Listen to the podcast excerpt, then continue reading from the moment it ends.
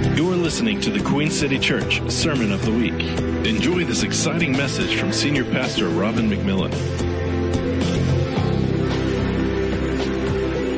We're starting today to take a look at the book of Ephesians, Paul's letter to that book. And um, to accurately, not just to accurately teach the book of Ephesians, but to understand the message and the implications, there are two different uh, portions I want to read first to get us started.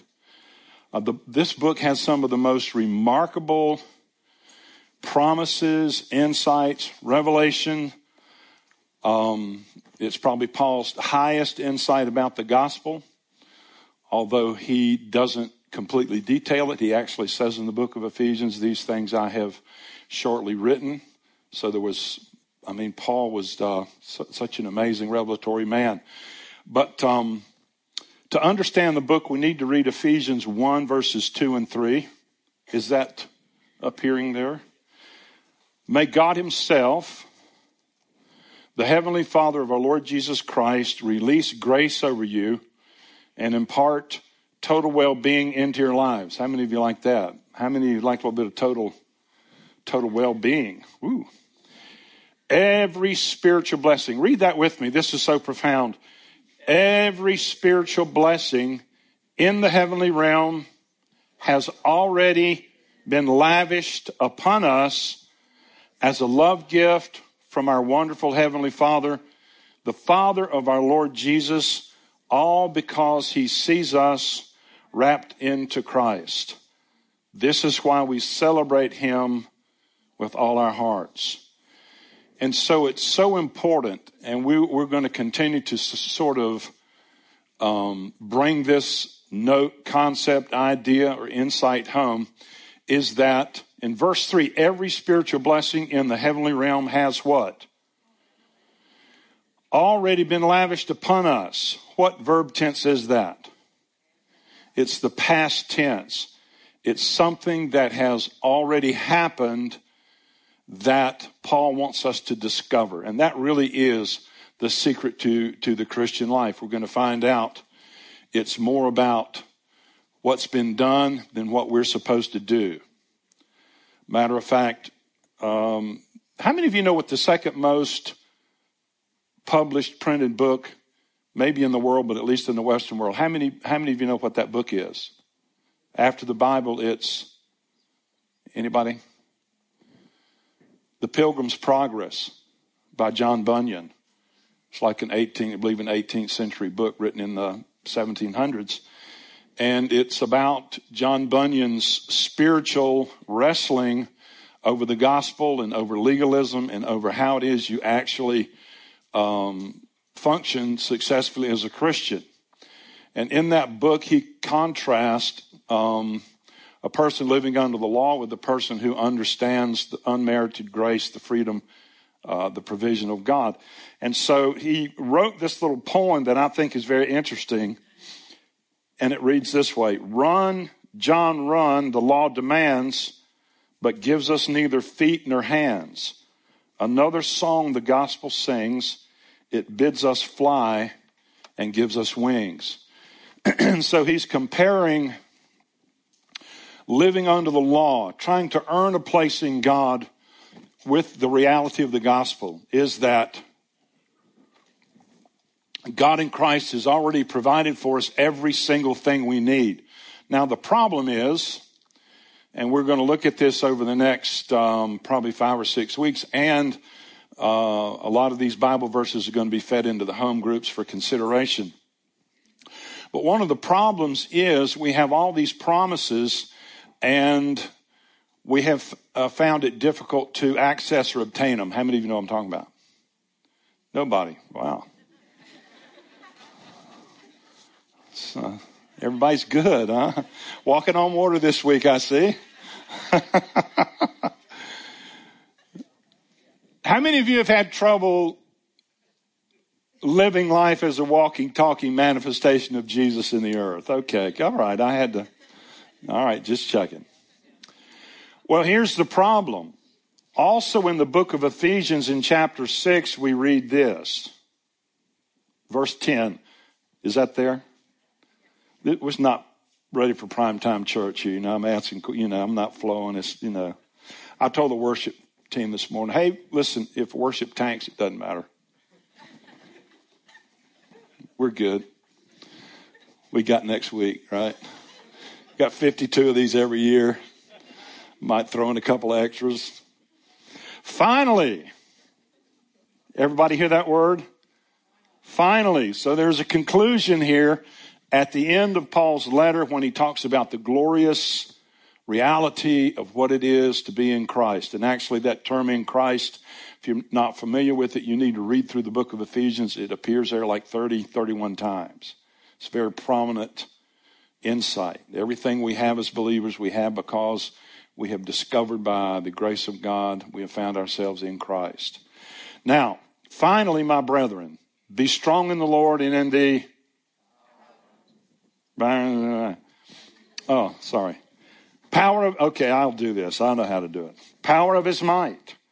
Put on the whole armor of God that you may be able to stand against the wiles of the devil.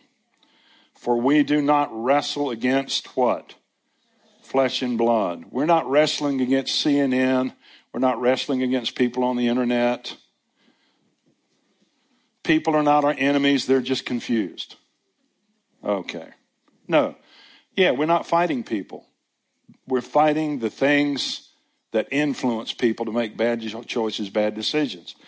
For we do not what? We do not wrestle against flesh and blood, but against principalities and powers, against the rulers of the darkness of this age, against spiritual hosts of wickedness in the heavenly places.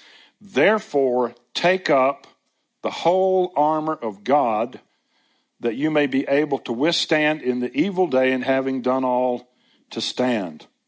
And so you've got to contrast these two realities. God has done this amazing thing on our behalf in Christ that gives us the capacity to have absolute victory in every single area of our lives as a free gift, not as something we can earn.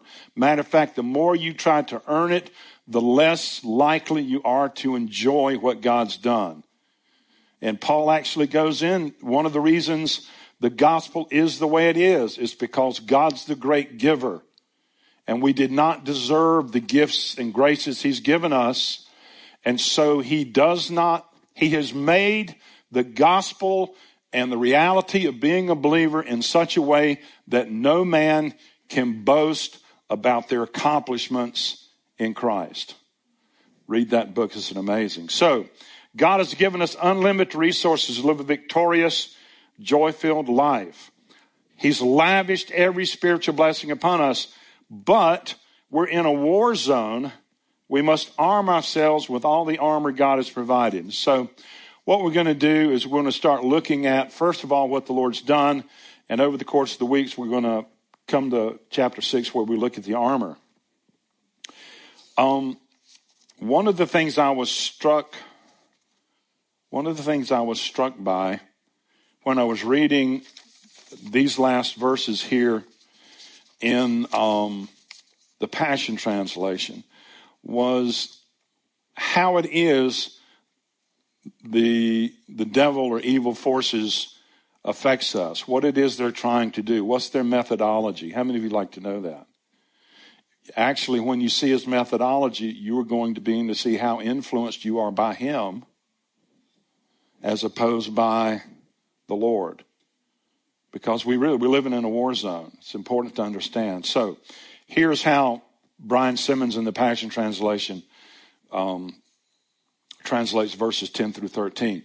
Now, beloved ones, I have saved these most important truths for last be supernaturally infused with strength through your life union with the Lord Jesus. Stand victorious with the force of his explosive power flowing in and through you.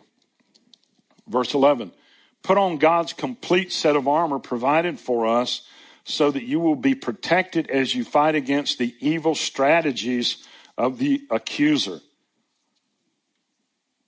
What does he say that we stand against? The evil strategies of who? The accuser. The accuser. That's the devil's primary strategy is to accuse. Now, it begins to show you in our society how much of the media is actually under the influence of who? The accuser. The accuser. How much are you? I mean, we have to answer this question. Because when you become an accuser, when you become a slanderer, you're taking the wrong side. And it will cost you. It really will. It really will. For we have overcome the accuser of the brethren, the Bible says, by the blood of the Lamb, by the word of our testimony, and we love not our lives even unto the death, it says over in, in the book of Revelation. So let me continue here. Fight against the evil strategy of the accuser. Your hand to hand combat is not with human beings, but with the highest principalities and authorities operating in rebellion under the heavenly realms. For they are a powerful class of demon gods and evil spirits that hold this dark world in bondage. Because of this, you must wear all the armor that God provides so you're protected as you confront the slanderer, for you are destined for all things and will rise victorious. So that's the enemy's basic methodology of holding people in trouble. People, people that deal with shame. Why do they deal with shame?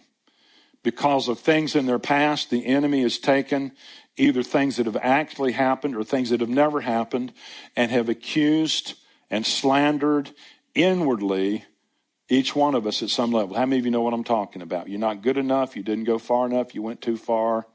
You know, on and on and on it goes. And the more we listen to his accusation, the less victorious we are. Um, so here we go. My uh, New King James, my I almost went right over into tongues, didn't I? There. The introduction to Ephesians in my New King James Bible reads this way Ephesians is addressed to a group of believers who are rich beyond measure in Jesus Christ, yet living as beggars. And only because they are ignorant of their wealth. Since they have yet to accept their wealth, they relegate themselves to living as spiritual paupers.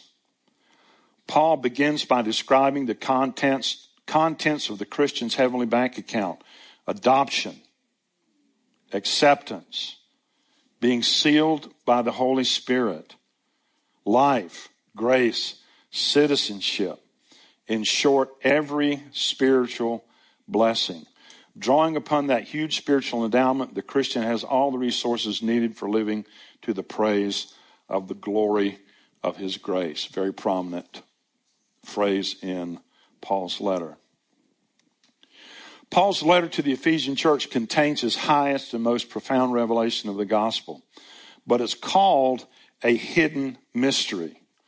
Ephesians 3 1 through 8. For this reason, I, Paul, the prisoner of Christ Jesus for you Gentiles, if indeed you have heard of the dispensation of the grace of God which was given to me for you, that was Paul's message, the dispensation of the grace, how that by revelation God made known to me the mystery as I have briefly written already. So the brief thing Paul wrote was the first uh, two chapters in his letter.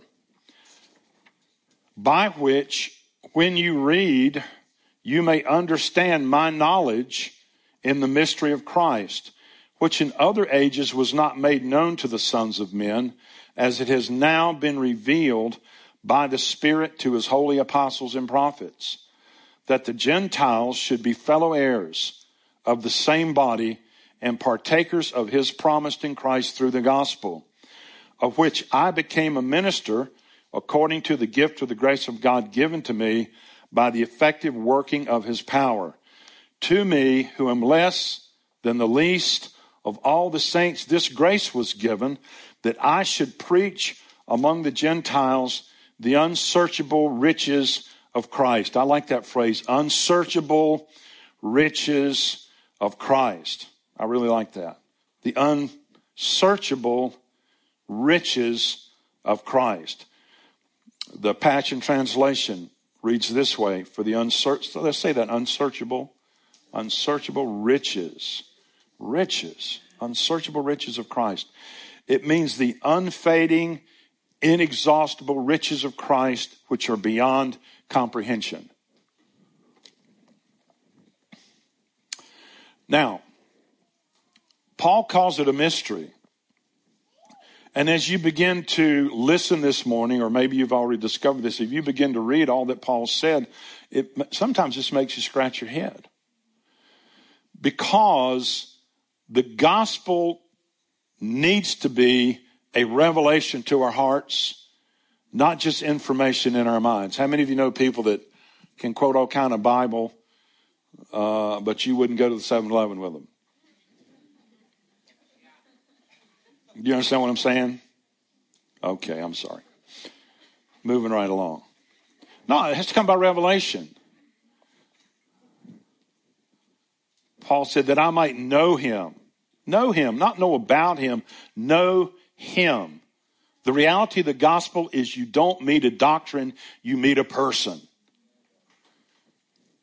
Paul wrote this from prison see, this actually fits into those first two portions of scripture I just read to you. Number one, we have these amazing promises, but number two, we're in a war zone. These things aren't automatic. We have to understand what we're up against to uh, access and live in the reality of what God has provided for us. You don't get there by legalism. You don't get there by self effort. You don't get there by academics. You don't get there by education. You don't get there by uh, sheer grit and determination. You receive everything you, you receive from God as a free gift by faith. That's good. That's the Bible. Come on. So Paul writes this amazing letter that, that gives this panoramic view of the glories, benefits, freedom, liberty, inexhaustible riches of Christ from a prison cell.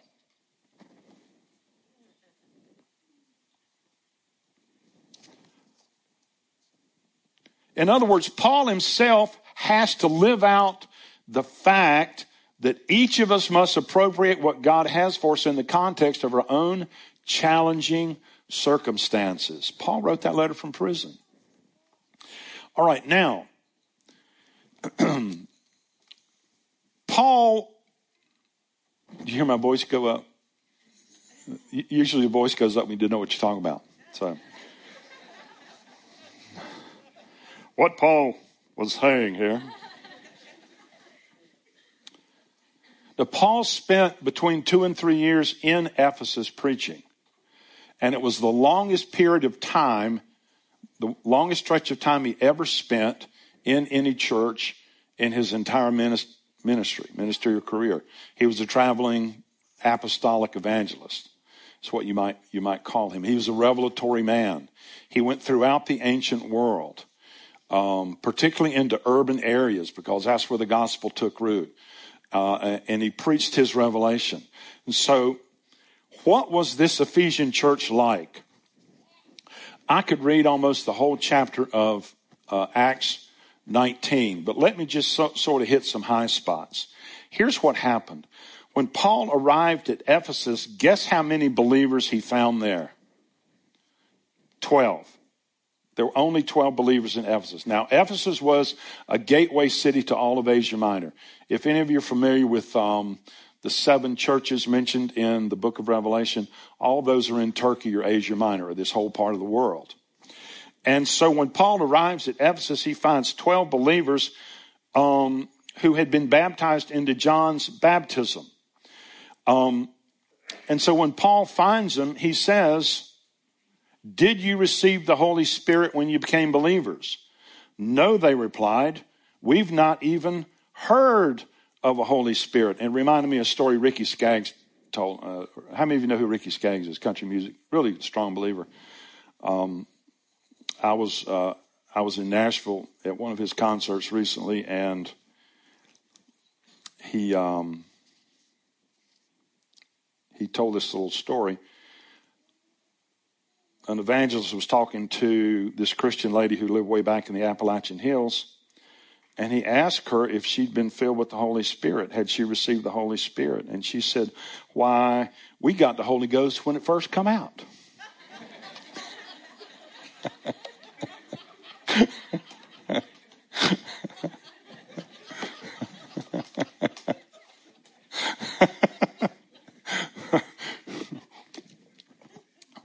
I have a terrible habit of laughing at the stuff that I think's funny, and I just think that's oh we we got the Holy Ghost when it first come out. so they said, no, we haven't even heard that there is a Holy Spirit. So Paul says, then what was the meaning of your baptism? And they said, it meant that we should follow John, John the Baptist teaching. And um, so, so Paul says, well, here's what John was teaching. He was teaching that you should turn from your sins in his baptism, and he pointed you to the one who was to come, Jesus, the anointed one. So when those 12 understood this, they were baptized, it says, into the authority of Jesus, the anointed one. And when Paul laid his hands on each of the 12, the Holy Spirit manifested and they immediately spoke in tongues and prophesied. And so that's what happens when Paul arrives. He finds 12 believers. He realizes they haven't been taught to the degree they don't know as much as they could know about the Lord. He baptizes them. They get filled with the Holy Spirit. They speak in tongues and prophesy, which I think is amazing. And then for three months, Paul went to the synagogue. This is what he would do. Whenever he preached the gospel in the town, he would go to the Jew first, and they would generally reject him. Then he would go to the Gentile. So for three months, he spoke in the synagogue and reasoned and persuaded concerning the kingdom of God. That was Paul's primary message. But when they rejected the message, he left. Then Paul spoke daily for two, yet two years in the school of Tyrannus. And I read somewhere, I don't know how they knew this, but they said he probably spoke from like nine in the morning to four in the afternoon. He did that for two years. And the result was, and this is so amazing, all who dwelt in Asia heard the word of the Lord Jesus, both Jews and Greeks. So, because Paul went to Ephesus and found 12 people, he baptized them in water in the name of Jesus. They were filled with the power of the Spirit. He went to the synagogue. They ultimately rejected him. Then he went to this school. Um, Tyrannus owned it, had it. I'm not sure what that's all about.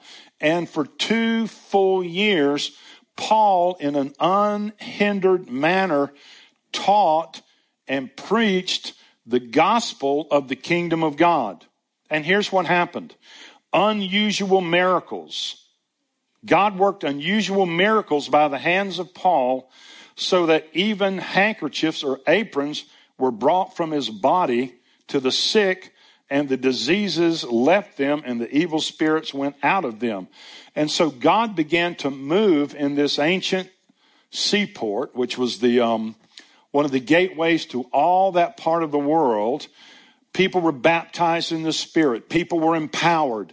Paul could teach his revelation in an unhindered manner to the result that during that two year period, and because of the, I believe two things happened. I believe the miraculous power of God and the teaching that Paul had, which was God is your father and he loves you, took root in a heathen culture to where people actually they say one of the reasons Christianity thrived in the ancient world was that Christians would take care of the sick when nobody else would, and Christians would take care of orphans when nobody else would take care of orphans. And they would not take people to court when they were being sued. They began to have an exemplary love and character demonstrated. Um, I think when you were here a couple of weeks ago, when Sean Feucht came, when Sean Feucht goes into regions that don't know the gospel, where people have been terribly mistreated, and to begin to love them and tell them about the goodness of God and demonstrate the goodness of God, people respond, people's lives get touched, and their lives are changed. Even in dramatic ways. And so Paul, this one singular man, went to Ephesus within a two year span of period, period, a two, two year span, a period of two years, all of Asia heard the gospel. Wow. Okay, here's what happened. There were there was um, a Jewish, uh, not a Christian, but there was a Jewish priest, not a high priest, but a recognized priest, and he had seven sons. This is all in Acts 19. You need to go read it. It's amazing. Well, his seven sons watched Paul cast out demons in the name of Jesus. So they began to cast out demons in the name of Jesus. Only they had a little problem. Let me read this. Now there were seven itinerant Jewish, Jewish exorcists, sons of Sceva the high priest, who took it upon themselves to use the name and authority of Jesus over those who were demonized. They would say, We cast you out in the name of the Jesus that Paul preaches. One day, when they'd said those words, the demon in the man replied, I know about Jesus. I recognize Paul. But who do you think you are? Then the demonized man jumped on them, threw them to the ground, beating them mercilessly. He overpowered the seven exorcists until they all ran out of the house naked and badly bruised. Now, here's what happened all the people in Ephesus were awestruck, both Jews and non Jews, when they heard about what happened. Great fear fell over the entire city. We don't really get this. Over the entire metroplex of Ephesus.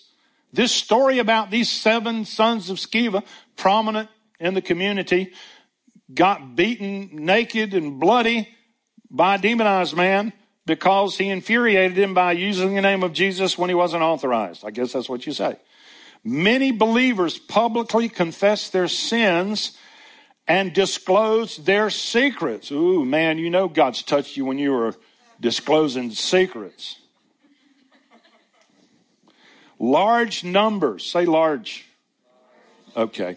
Large numbers of those who had been practicing magic took all their books and scrolls of spells and incantations and publicly burned them. When the value of all the books and scrolls scrolls were calculated, it all came to several million dollars.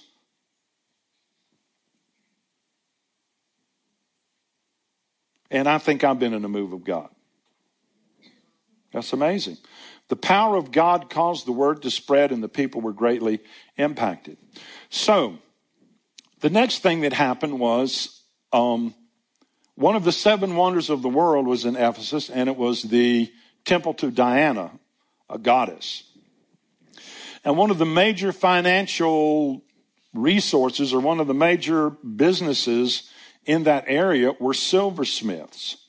And these silversmiths would make different objects and idols dedicated to Diana. And Paul's gospel was so effective that one of the primary silversmiths brought an accusation against the Christians. And it stirred up the entire city to the degree that they all rushed into this big amphitheater, which held 24,000 people, and shouted and screamed for two hours, Great is Artemis, or greatest Diana, Diana of Ephesus. What had happened?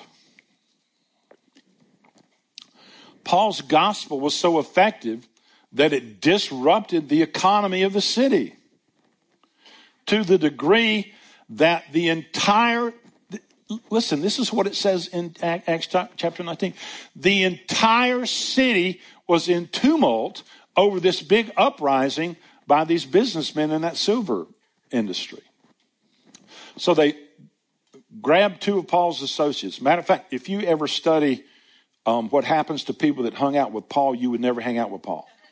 You usually got drugged, beaten, or shipwrecked. That's what Paul's friends had to look forward to. Well, Paul didn't even get drug into the middle of that melee, but two of his friends did. They wouldn't let Paul go. The other believers wouldn't let Paul go in there. Well, finally, they quelled the, the rebellion and Paul left town. Now, Paul's effectiveness was bad for business. People had filled that stadium and for two hours shout, Great is the goddess Diana. That theater held 24,000 people. That's amazing. That's amazing.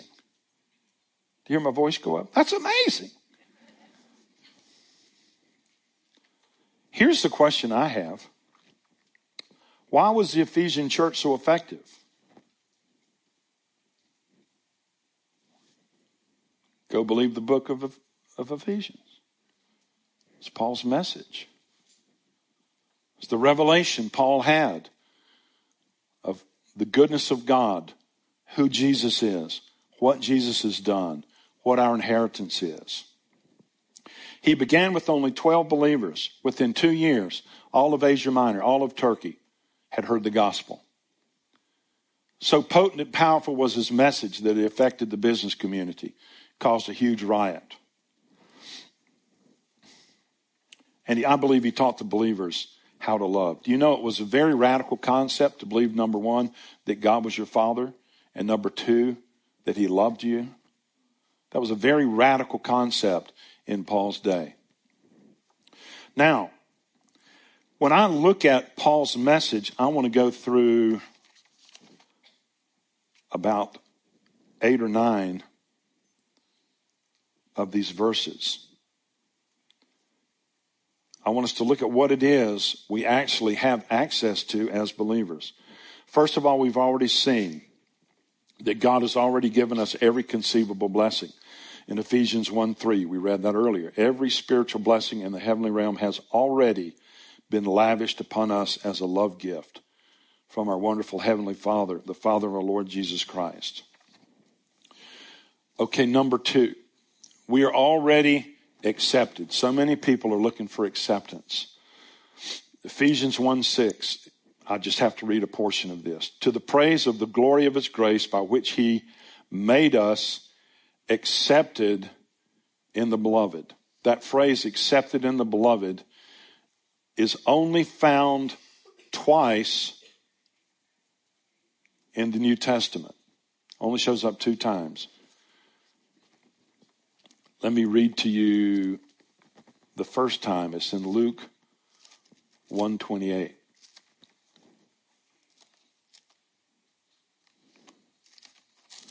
Accepted in the beloved. What does that mean? In Luke 128, now in the sixth month, the angel of Gabriel was sent by God to a city of Galilee named Nazareth to a virgin betrothed to a man whose name was Joseph of the house of David. The virgin's name was Mary. Verse 28. And having come in, the angel said to her, Rejoice, highly favored one. How many of you recognize and don't get enmeshed in Mary worship Catholicism parts? How many of you have to acknowledge Mary was highly favored? She was chosen of all humanity to bear that supernatural birth, the incarnation of the Lord Jesus. Well, when the angel met her to describe how God looked at her as this one singular, chosen individual, he called her highly favored. Where else do you find that? The only other place in the Bible. I just read it to you. By which he made us accepted or highly favored in the Bible. So there are only really uh, two people God describes as highly favored Mary and every other believer. Only two times that phrase is used. That's how accepted you are. There's nothing you can do to be accepted. You know, one of the things we have to learn? Actually, one of the phrases John the Apostle uses in 1st, 2nd, 3rd John is the term beloved. Say that with me. Beloved. Break, break that down into two words. Be loved. Be, hey, listen, listen, be loved. Be loved. Everybody has trouble with that. Can, can you see that? Everybody has trouble with being loved. I, I can wake up in the morning and think, nobody loves me. And then I remember, oh, there's Donna over there. I think she does, so I'm good. No, but being loved, beloved. John would call people beloved, be loved. Everybody, I think, wrestle. How many of you wrestle with that? Yeah look to somebody you either like or don't like, depending on who you're sitting with, and say this to them Be loved. Be loved. Be loved.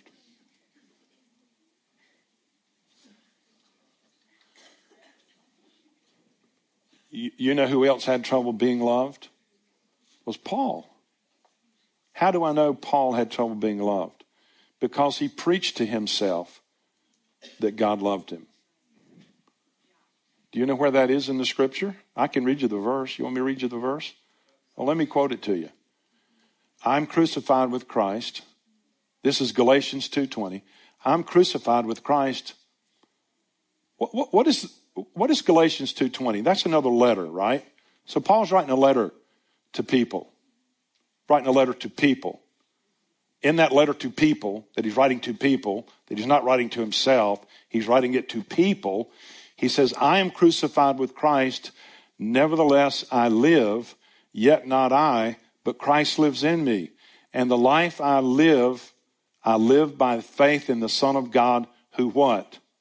Loved me, gave himself for me. Who in their right mind would write a letter to somebody and talk about love me, gave him? Didn't even say you, didn't even say us. What was he doing? Paul reminded himself that he was loved. How much was he loved? He was so loved that God gave his son explicitly, expressly for him because he loved him. Galatians 2:20. Now, if the great apostle Paul had to remind himself you know, the world does not remind you that God loves you. It's because the world, in many, many ways, is under darkness. It's under the accuser. It's under manipulation and control, not under goodness and kindness. That's why we should really stand out. But we're already accepted. We already have an inheritance. Ephesians 111. In him also we have obtained an inheritance. We have obtained something that we haven't actually accessed to a full degree. Do you understand that? That's the revelation. Ephesians 2 5, we were made alive. Even when we were dead in trespasses, he made us alive together with Christ. By grace you have been saved. What else has he done? He has raised us up together and made us sit in heavenly places, Ephesians 2 6. He raised us up together. He made us sit together in the heavenly places in Christ. Here's what that means. Without our effort, without our work, God put us in a place by the gospel, by the work of Jesus, a place of security, a place of victory, and a place of rest. I actually believe to be seated in the heavens means you can access what's in that realm by faith. What's in that realm? Every single thing we need. Maybe you see it, maybe you don't. Maybe you understand, maybe you don't. But that does not mean you cannot access from the heavenly realm by faith things you need, things other people need. I can remember a number of years ago preaching and I said, the kingdom of heaven's at hand. Who has a hand? Everyone with hands Show me your hands. Kingdom of heaven is what? At hand. How many of you need something? How many of you need money? I actually said, how many of you need some money? People said, I need money. I said, let's do this. Let's reach into the kingdom of heaven and lay hold of whatever we need. Okay, the natural man says that's stupid. The spiritual man says that might work. So here's what happened. Lady told me after the meeting, my daughter was broke. She was with me. I really didn't have anything to give her. So when you said reach into the kingdom of heaven, I reached in the kingdom of heaven by faith, an act, and I put what I got, I put my hand on her pocketbook and released it. Well, any normal person would say that that's insanity, except for the fact that when that woman stood up to walk out with her daughter, a total stranger came up to her daughter and handed her a check for several hundred dollars, said, I just felt impressed of the Lord to give you this money. That's true. That's real. There's a different way to live. There really is a different way to live. Now, crucified. I've already read Galatians 2:20. I have been crucified with Christ. That's a whole teaching. Justified. Romans 3:23 through 24. For all have sinned and fall short of the glory of God, being justified freely by his grace through the redemption that is in Christ Jesus. You've already been justified, made free. How many of you know you're already free? You know that thing that bounds you up? You're free from it, by the way. For the law of the Spirit in, of life in Christ Jesus, past tense, has made me free from the law of sin and death. Here's a great one in Colossians 2:15. Having disarmed principalities and powers, he made a public spectacle of them, triumphing over them in it. What that means is Satan's been defeated. Healed, 1 Peter 2:24, who himself bore our sins in his own body on the tree that we, having died to sins, might live for righteousness, by whose stripes you were healed. Delivered, Colossians 1 13 and 14. He has delivered us from the power of darkness, has delivered us.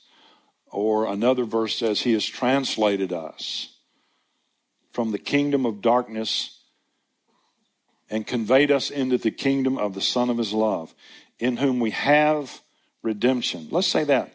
Whom we have redemption through His blood, the forgiveness of sins.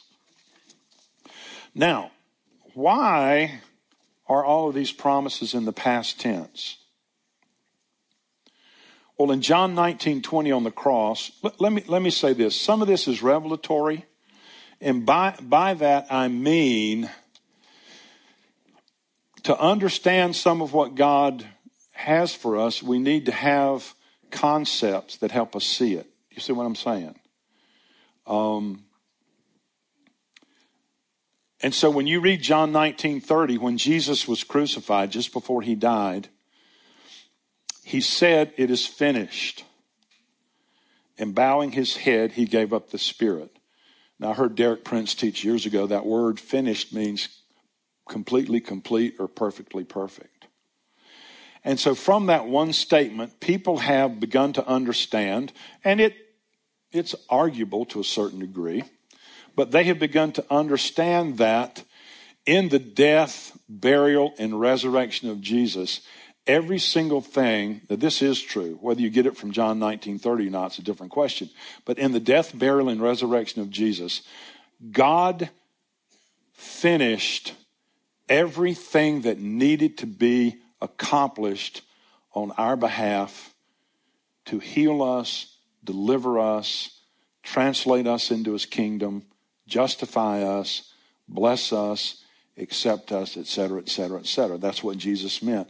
This has been done. I've accomplished what I came to do. Um, Ephesians 2:10 begins to open this up. We for we are his workmanship created in Christ Jesus for good works which God prepared beforehand that we should walk in them. Now, let me walk back through that because I want you to see that.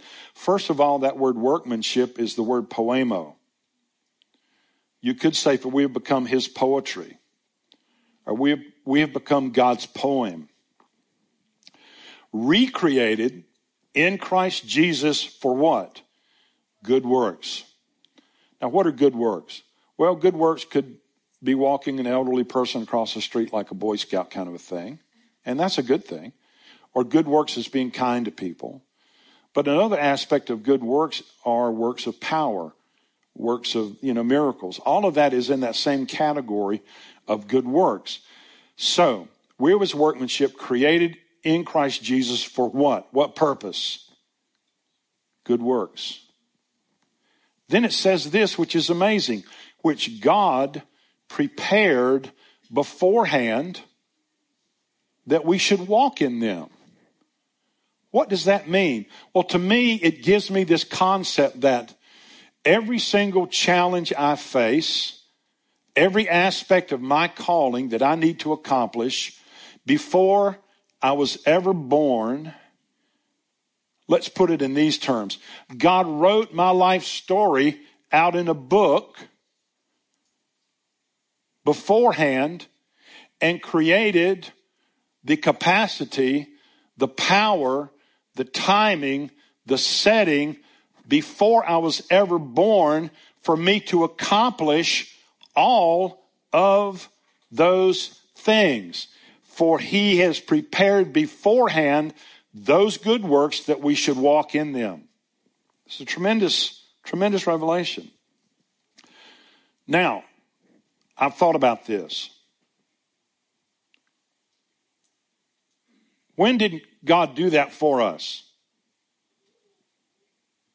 Do you know the Bible says that Christ Jesus was crucified before the foundation of the world? And some of this is, is mind boggling. But here's what I really believe. I believe before we were ever born, before we ever had a need, before Adam and Eve ever fell, God had absolute provision for any situation that would ever come up. He already created it. He already had, in some mysterious way, everything necessary for that to manifest in our lives as we begin to live by faith. And so I have this question why did God rest on the seventh day? How many of you know God doesn't sleep? Why does he not sleep? This is not a trick question. He's not tired.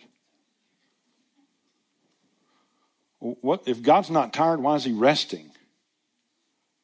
Turn to your neighbor and say, "Why did God rest on the seventh day?" I don't get it. Henry, ask your mama that question right now, son. Here's my response. Why did God rest on the seventh day? There was nothing left for him to do.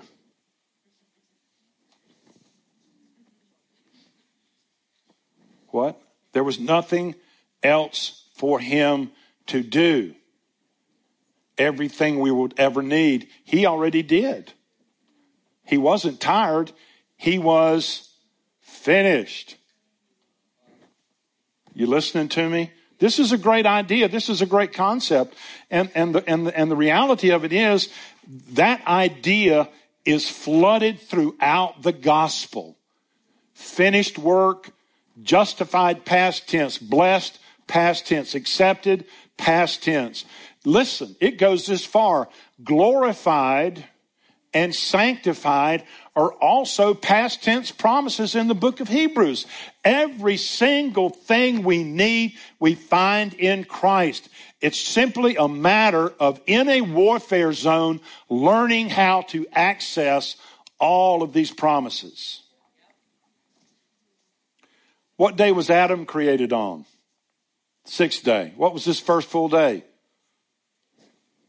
The day of rest. When Watchman Nee, and, and I highly recommend his book, Sit, Walk, Stand, his study of the book of Ephesians, he, he, in a very simple but straightforward way, describes the Christian life as functioning this way. You sit first, then you walk, then you stand.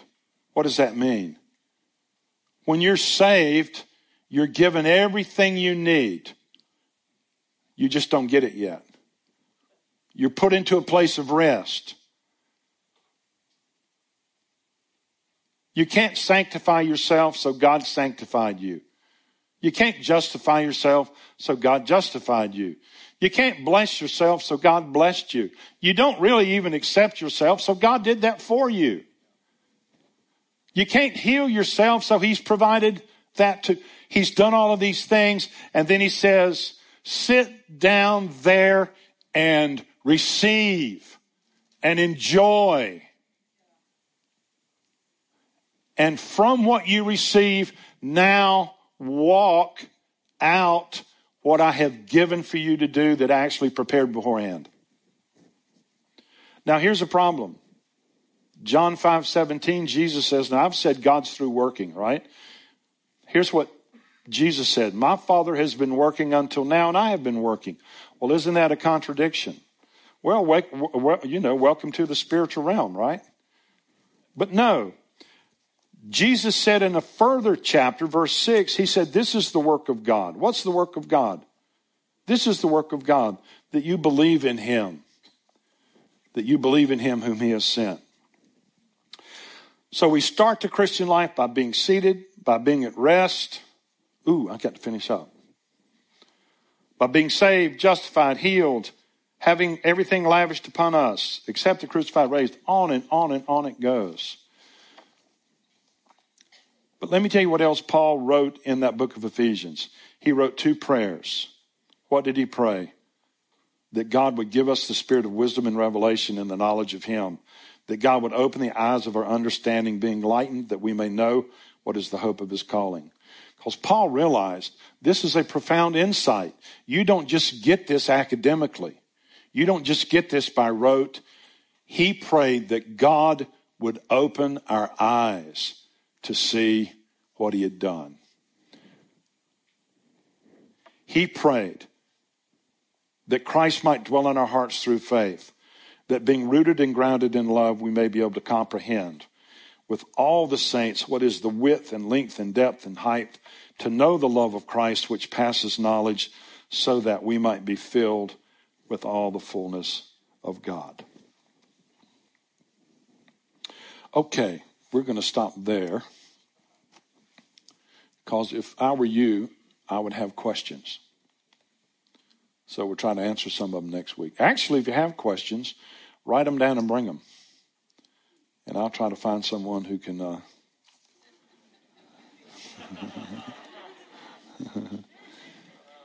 let's let's uh, let me remind you, we do have healing prophetic teams. We're glad to pray for anyone here. But I want to close this way. I want to close by having us all stand and let me pray the prayers that Paul prayed. Paul said, Therefore I make mention of you in my prayers.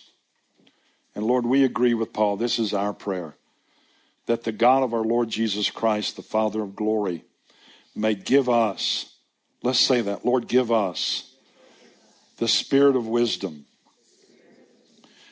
and revelation in the knowledge of Jesus. Lord, we pray that the eyes of our understanding would be enlightened. Eyes of our understanding would be enlightened.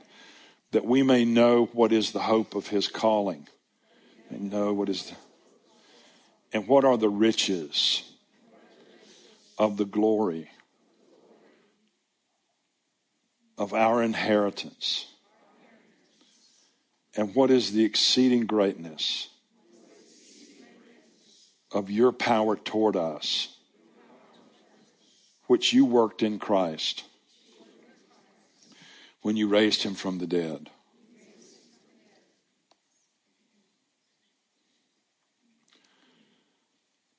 This was in verse chapter 3. Lord, I pray that we may be able to comprehend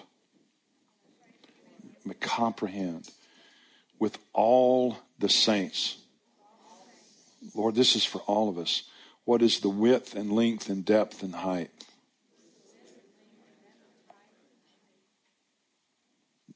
Comment. I'm ex I'm leaving the prayer. I'm going to make a comment, then I'm going to come back into the prayer. Four dimensions. We're praying for a four dimension reality in a three dimensional world. Width, length, depth, height. This is beyond the natural. Back in the prayer.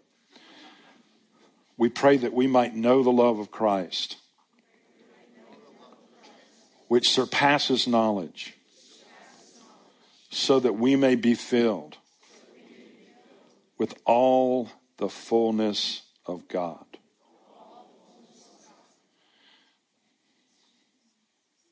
Now, here's a benediction. Now, to him who is able to do exceedingly abundantly above all that we ask or think, according to the power that works in us, Father, let your presence, let your power, let your revelation come in Jesus' name. Amen, amen. Okay, folks, God bless you a ton. Go be nice to somebody. You've been listening to the Queen City Church Sermon of the Week. For more information on this message and other resources, visit queencity.church.